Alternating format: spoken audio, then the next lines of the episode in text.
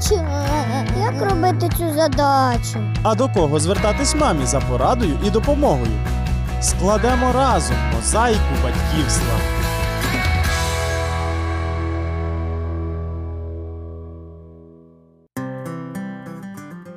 Вітаю вас! Коли перші місяці життя позаду, пізнання світу стає все більш захоплюючим, і перед малюком відкриваються нові горизонти. Тому, якщо у вас піврічна дитина, саме час допомогти їй оволодіти новими уміннями і подбати про її безпеку у домі.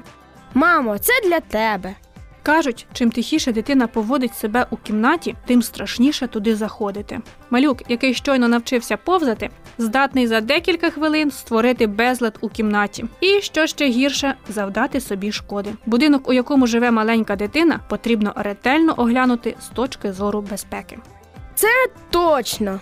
У малюка, який повзає та робить перші кроки, допитливості багато, а досвіду мало. Ось далеко не повний перелік предметів, які несуть потенційну загрозу для здоров'я маленької дитини.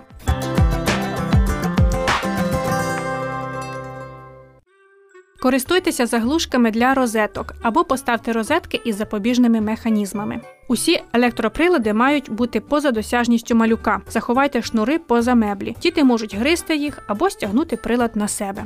Зберігайте медикаменти і побутову хімію у закритій шафі на верхніх полицях. Будьте особливо обережні з ліками, які ви чи інші члени сім'ї вживаєте щоденно. Тримайте канцелярські приладдя у закритих ємкостях. Вони гострі і містять дрібні деталі. Не ставте меблі біля вікон, по них дитина може дістатися під віконня. Якщо у вашому будинку є сходи, придбайте або змайструйте ворота безпеки, але не втрачайте пильності.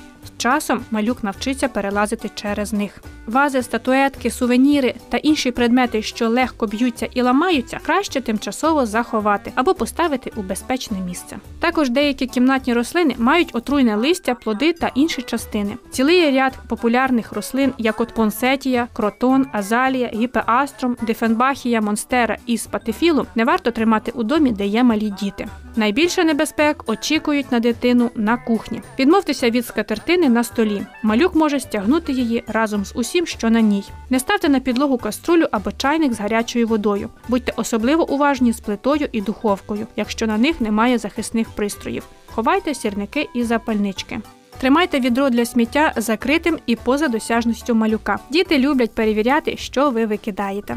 На кінець спробуйте подивитися на оселю очима дитини, яка повзає. Ляжте на підлогу і ще раз огляньте кімнати. Ви можете помітити небезпечні предмети, на які раніше не звертали уваги.